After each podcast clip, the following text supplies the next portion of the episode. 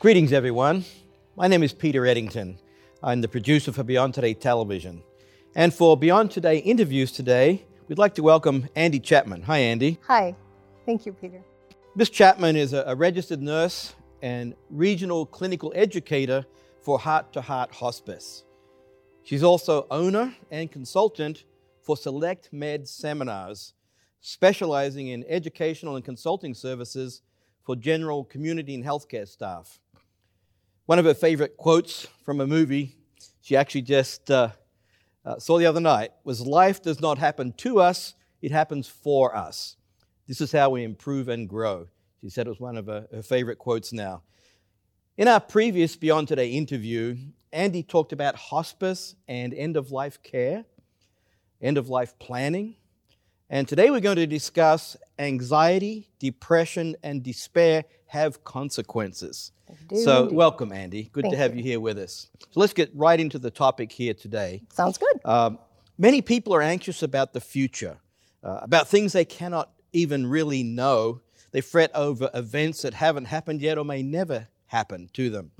Um, how do we maintain a proper perspective uh, on the future and on things that we cannot even know will happen to us? Okay, well, I think one of the things is we have a tendency to overreact sometimes to events that are occurring. And when we do that, we place more emphasis on some of the other things that could potentially happen. So we cause ourselves more grief and anxiety and stress going through all of that. One of the big things that I think is important is that we stop, just breathe for a second and think things through. And you know, ask ourselves questions. Am I overreacting? Is this something that is going to potentially be a life-changing event or is this just a temporary thing? But what we have to really concern ourselves with is not only what we're thinking in our heads, but how we are um, influencing other individuals around us, taking their cues from us. So we do have a tendency to overreact. And it's time that we, I think, just stop and, and start pondering what is really important here, right here, right take now. stock and just see how real or important this really is. Mm-hmm. Yeah. Is there a link between anxiety and depression? Um, and can can despair lead to even clinical depression? Mm-hmm. Yeah. When we, we think about anxiety, that's, that's just your anxiousness. Something is maybe you're fretting that it might happen. So you've got somebody that you're worried about and you don't know where they are and, and you're very anxious about that. Depression comes in though when this is a, a real thing and there's nothing being done about it when we have that kind of a situation go on, it w- does lead into a depression. Things don't look like they're ever going to change. You're never going to be free of whatever it is that is challenging you. And so we can get into that depressed stage. And that is actually what can lead into a burnout or even a suicidal stage. Mm. One thing I wanted to talk with you about today was our kids and our grandkids.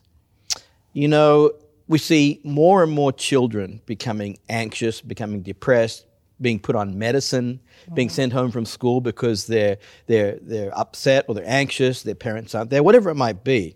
And, and doctors will often prescribe medication to, to, to our mm-hmm. kids more than ever. So, how do we teach our children to cope with anxiety, to cope with society? I think it goes back to us first children are going to pick up on what is happening in our lives, how we're responding to things. They are far more intuitive than we give them credit for sometimes. And so they can actually pick up on our anxiousness and our fear, and it's going to, in turn, cause some behavioral issues with them. One of the things that we're seeing a lot with children are separation anxiety. Somehow they just don't want to leave their parents, they're afraid of what will happen. Um, it goes back to crying, um, bedwetting, stomach aches, all of these various things. They're, this is how these children are showing that they're having some anxiety. So, what can we do about it? Well, first thing is the parents have to get some control and realize that they're maybe feeding the monster that they don't want to have fed and start calming themselves. When we start calming ourselves, it's easier to help our children learn to cope. Right. Absolutely. And as far as medications go, in the medical field, that's what we're taught. That's the first thing you go to. And so many times it is a matter of the, the heart and the, the brain working on these things together so that you don't have to medicate a child. Um, it just covers up the problem, it doesn't fix it. And it can actually make things worse in the long run. Are there differences between men and women when it comes to anxiety, mm-hmm. depression? There are? Oh, yeah. Oh, we're not all the same? no, we're not all the same. Mm. Big surprise. Um, men have different anxieties than women do. And, you know, men are concerned about taking care of their family. They're the hunter gatherers, if you will. And so they have a lot of pressure on them right now. They also have the concerns about not only keeping that job, but keeping their family happy and intact. And so it's a lot of pressure on men. Testosterone actually helps men. They don't deal with anxiety as strongly as women do. Women are very emotional, and we have the hormones that go along with that. So, women are actually twice as likely to deal with anxiety and even lead into depression than men are. Um, how do you recommend that people deal with their stress and their anxiety? I think the first things that we have to do is remember that this is a temporary thing, most likely. And if we deal with things when they're small, they're actually going to be easier to deal with, not let them build up. I know for some people, anxiety strikes close to home. Mm-hmm. So we talked about helping our kids, our grandkids. How do we help our spouse um, if they are anxious or stressed? Um, even our close friends um, that are suffering from anxiety and stress and depression. How's the, the best way when it strikes close to home? Listen. Listen. Listen. And when you're listening, listen without judgment. Because I think that's very difficult for us to do, um, and especially difficult for men because men are fixers. Women are more emotional. We're we tend to talk about our feelings a little bit more. But when we listen, and we really listen, we look at the body language of the individual and the facial expressions, all of this flows in together, and you don't interrupt and you don't ridicule, they actually feel heard. A lot of times we just don't feel heard when we have anxieties. How do I recognize anxiety in myself? Maybe I have some and I don't even realize it, um, but others see it in me. If you're not listening to what your body is saying, your body will tell you that you're having some anxiety. You're not going to be sleeping well.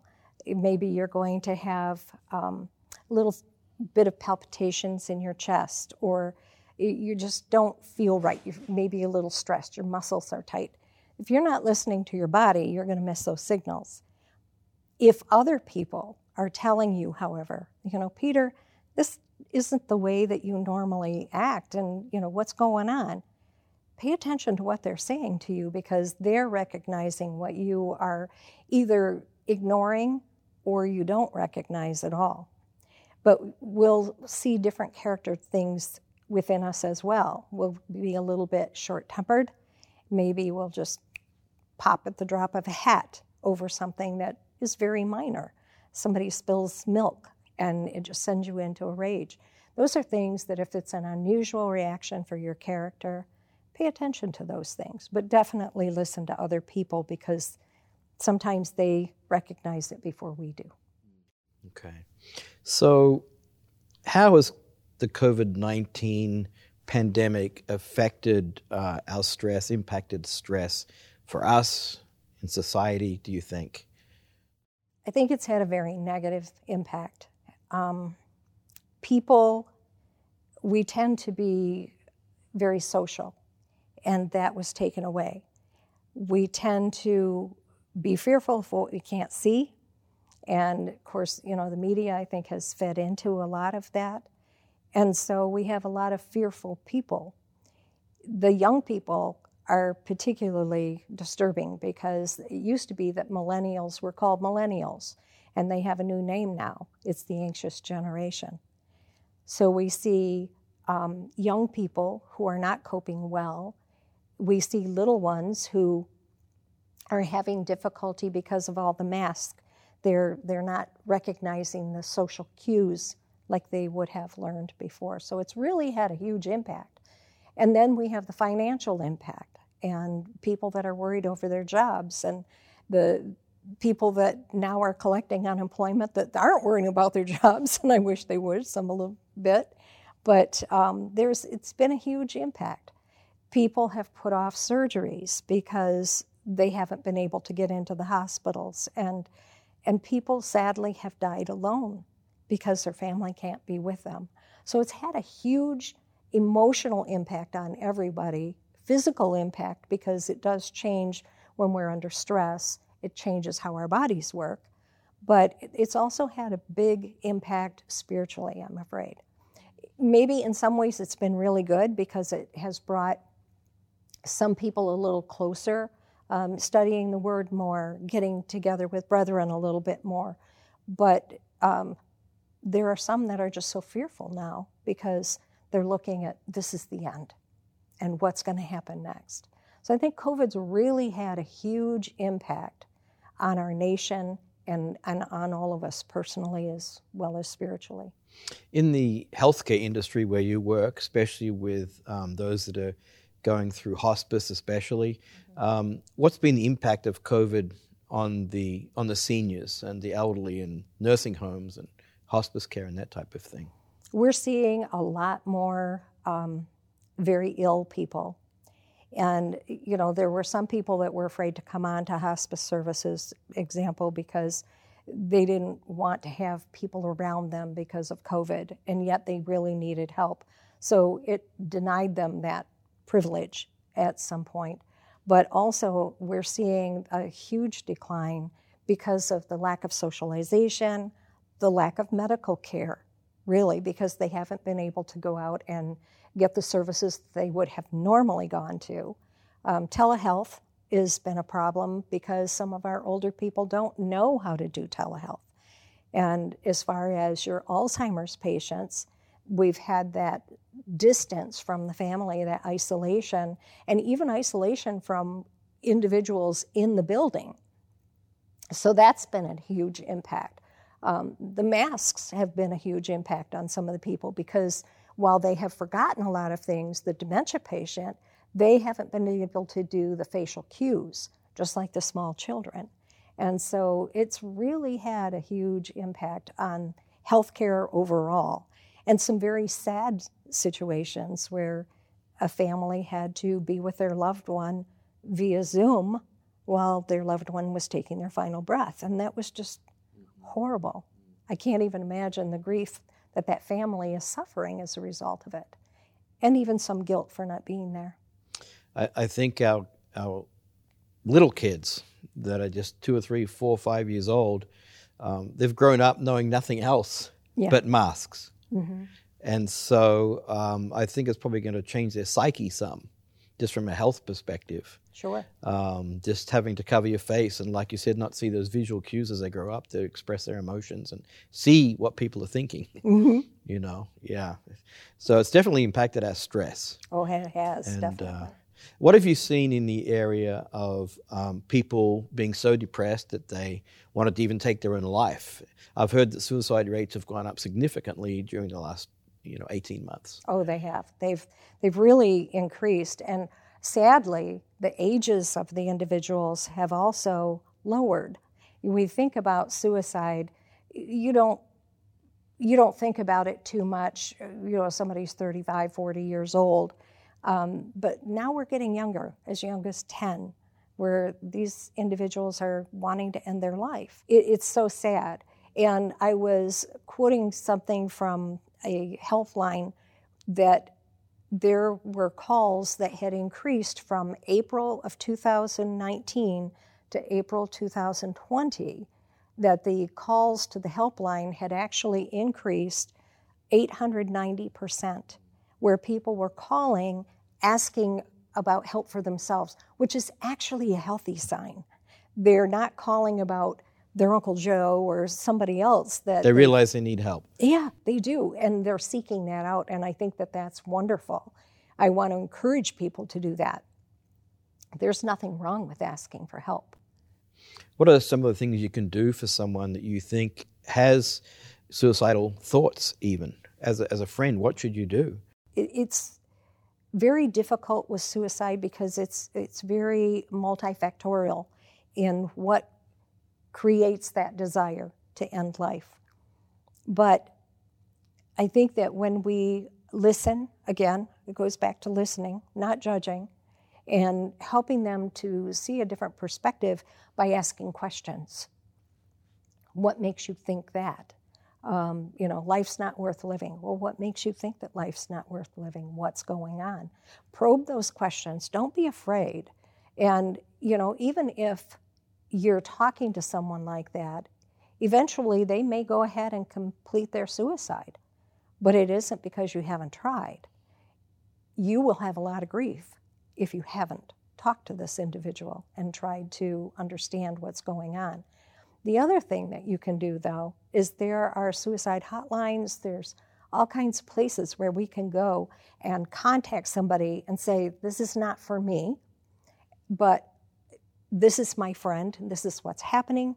How do I talk to them? So there are people that are very educated in that field, and they will help you through so that you can help your, your friend or your loved one. And I've been told that it's best not to leave that person alone until they do get, um, you know, professional help. That is true. That not, is not true. to leave them alone. And, and but you have to be mindful that when you are with this person, you can't make them feel like they are a, a little fragile flower that's getting ready to break off at any moment. They have to have some autonomy in it as well. But the I think the one thing that really is important is just to be available when they do want to talk, if it's two o'clock in the morning. But yes, don't leave them alone, but don't smother them either. I went through a course at one time about helping people with suicide. And uh, one of the suggestions was to even just directly come out and ask them, mm-hmm. are, you, are, you, thinking of taking your life? And just get them to point blank tell you what they're thinking. Yes, sometimes it's that shock of someone asking that question that they'll, what? No, why would I do that? Mm. So, yes, yeah, that's it, a good it could question. shock them into not admitting it or not trying it. Mm-hmm. Yeah. So, let's end part one here now, and we'll come back for part two. So please stay tuned, and we'll discuss more with Andi on how to move forward if you do find yourself under stress, anxious, depressed. So stay tuned for part two.